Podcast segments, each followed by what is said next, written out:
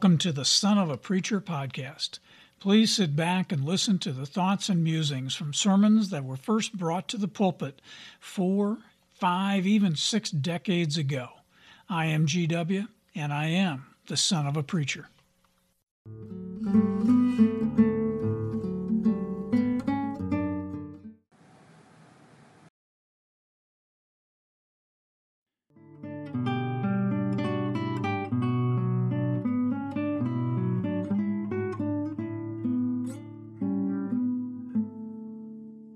Am so happy to be talking to you all again today. Dad first brought this message about the godly home to the pulpit on May 11, 1969. This was a Mother's Day service.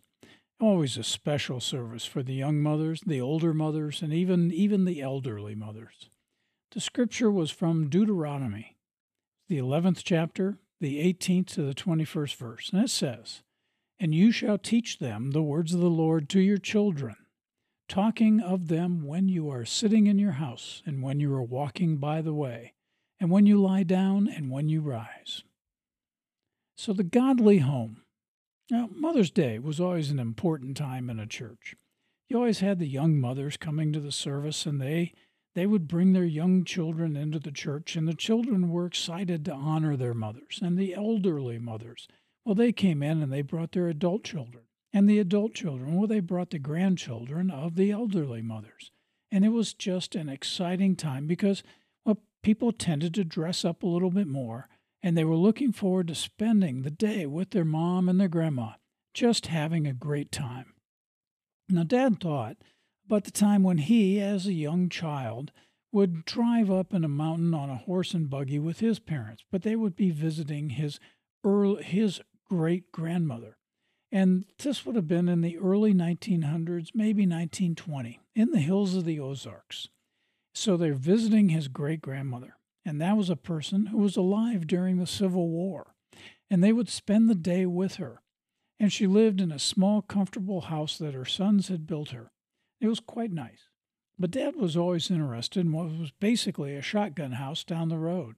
And that was a house that had two rooms on either side of an open breezeway and that was the entire house. Now, this allowed, in the Arkansas summers, it allowed for a breeze to go through. And during those hot summer months, well, it gets awfully hot in Arkansas. And this was long before the days of any air conditioning or even probably any electric fans back this far up in the hills. It was just a simple room, just a simple house, but it did solve a lot of problems with the heat. So look at the way the parents raised their kids in those days. And look at my grandmother's family, my dad's great grandmother's family. And well, I mean, they, they were rugged people. And since then, well, there's been a steady change in the role of motherhood. And I mean, I just think about the difference between the early 1900s and the work that a woman has to do as a mother and what they do today in 2022. Now, everyone, they all tried to be a good mother, I'm sure. So much has changed in our society, though, and it's changed so dramatically. Now, my dad was talking in 1969, and this is at the height of the Vietnam War. So you have the students protesting, you had the women's rights folks, the Gloria Steinems and their, her followers during during this time doing their thing. And it's fair to say that my dad was in a generation where they were really just learning. I mean, the men of my dad's generation were just learning how capable women are. Now, luckily, in my dad's case, he only had to look at his mother, my grandmother, and his wife, my mother, to see how capable a woman could be. Two very strong women. It was a changing world now. Now, during World War II, you had women who had to fill the jobs in the factory, and the men the men were off at war, so the jobs needed to be filled. But suddenly, women got used to going to work and getting a paycheck and having a career and doing things that the men had only previously done. Now, my grandmother ran the insurance office, my grandfather and my great uncle started.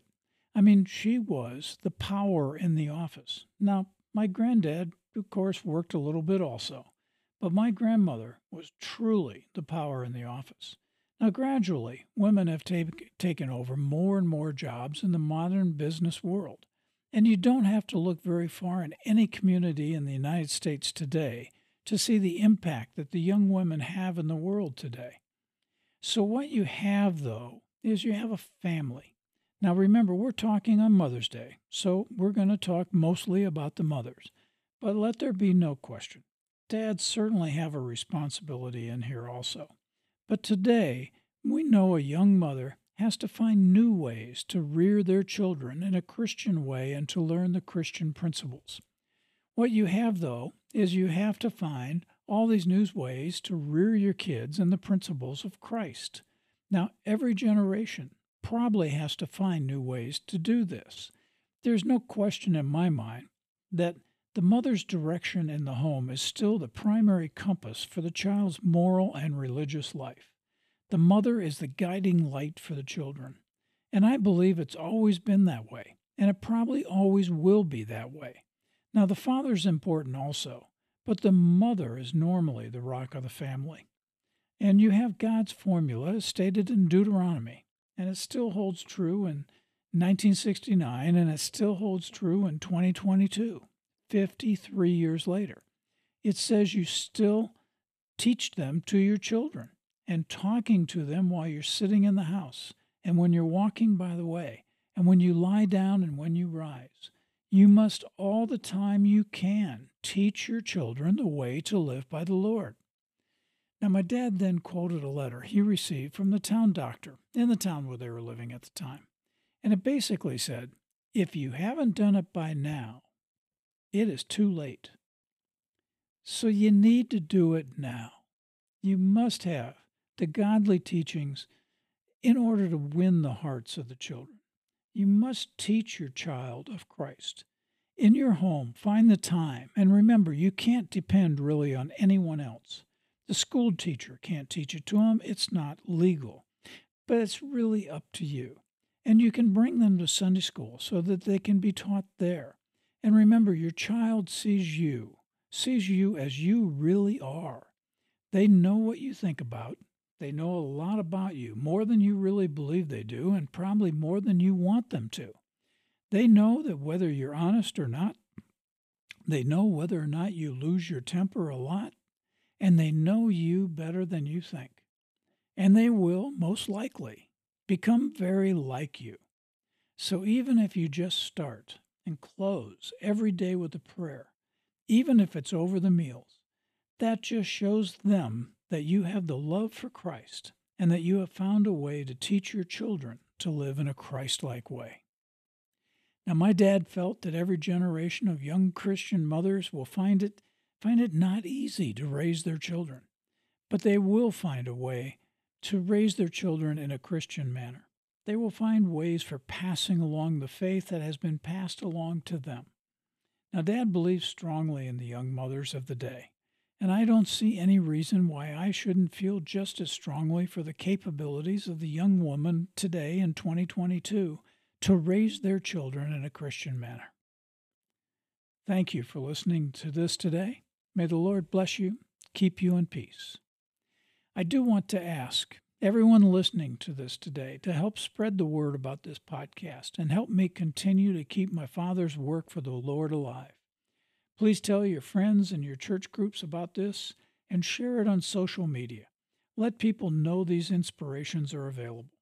There is a new book available on Amazon titled Throwing Ink by G.W. Stark.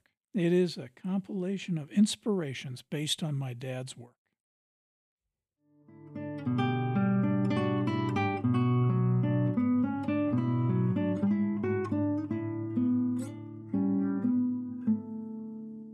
Thanks for taking your valuable time today to listen to the musings of this son of a preacher.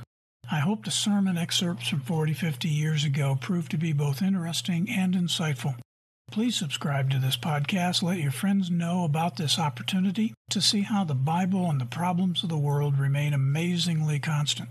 New podcasts should arrive weekly, but there is currently a number of podcasts available if you wish to listen more frequently. May the Lord bless you, keep you in peace.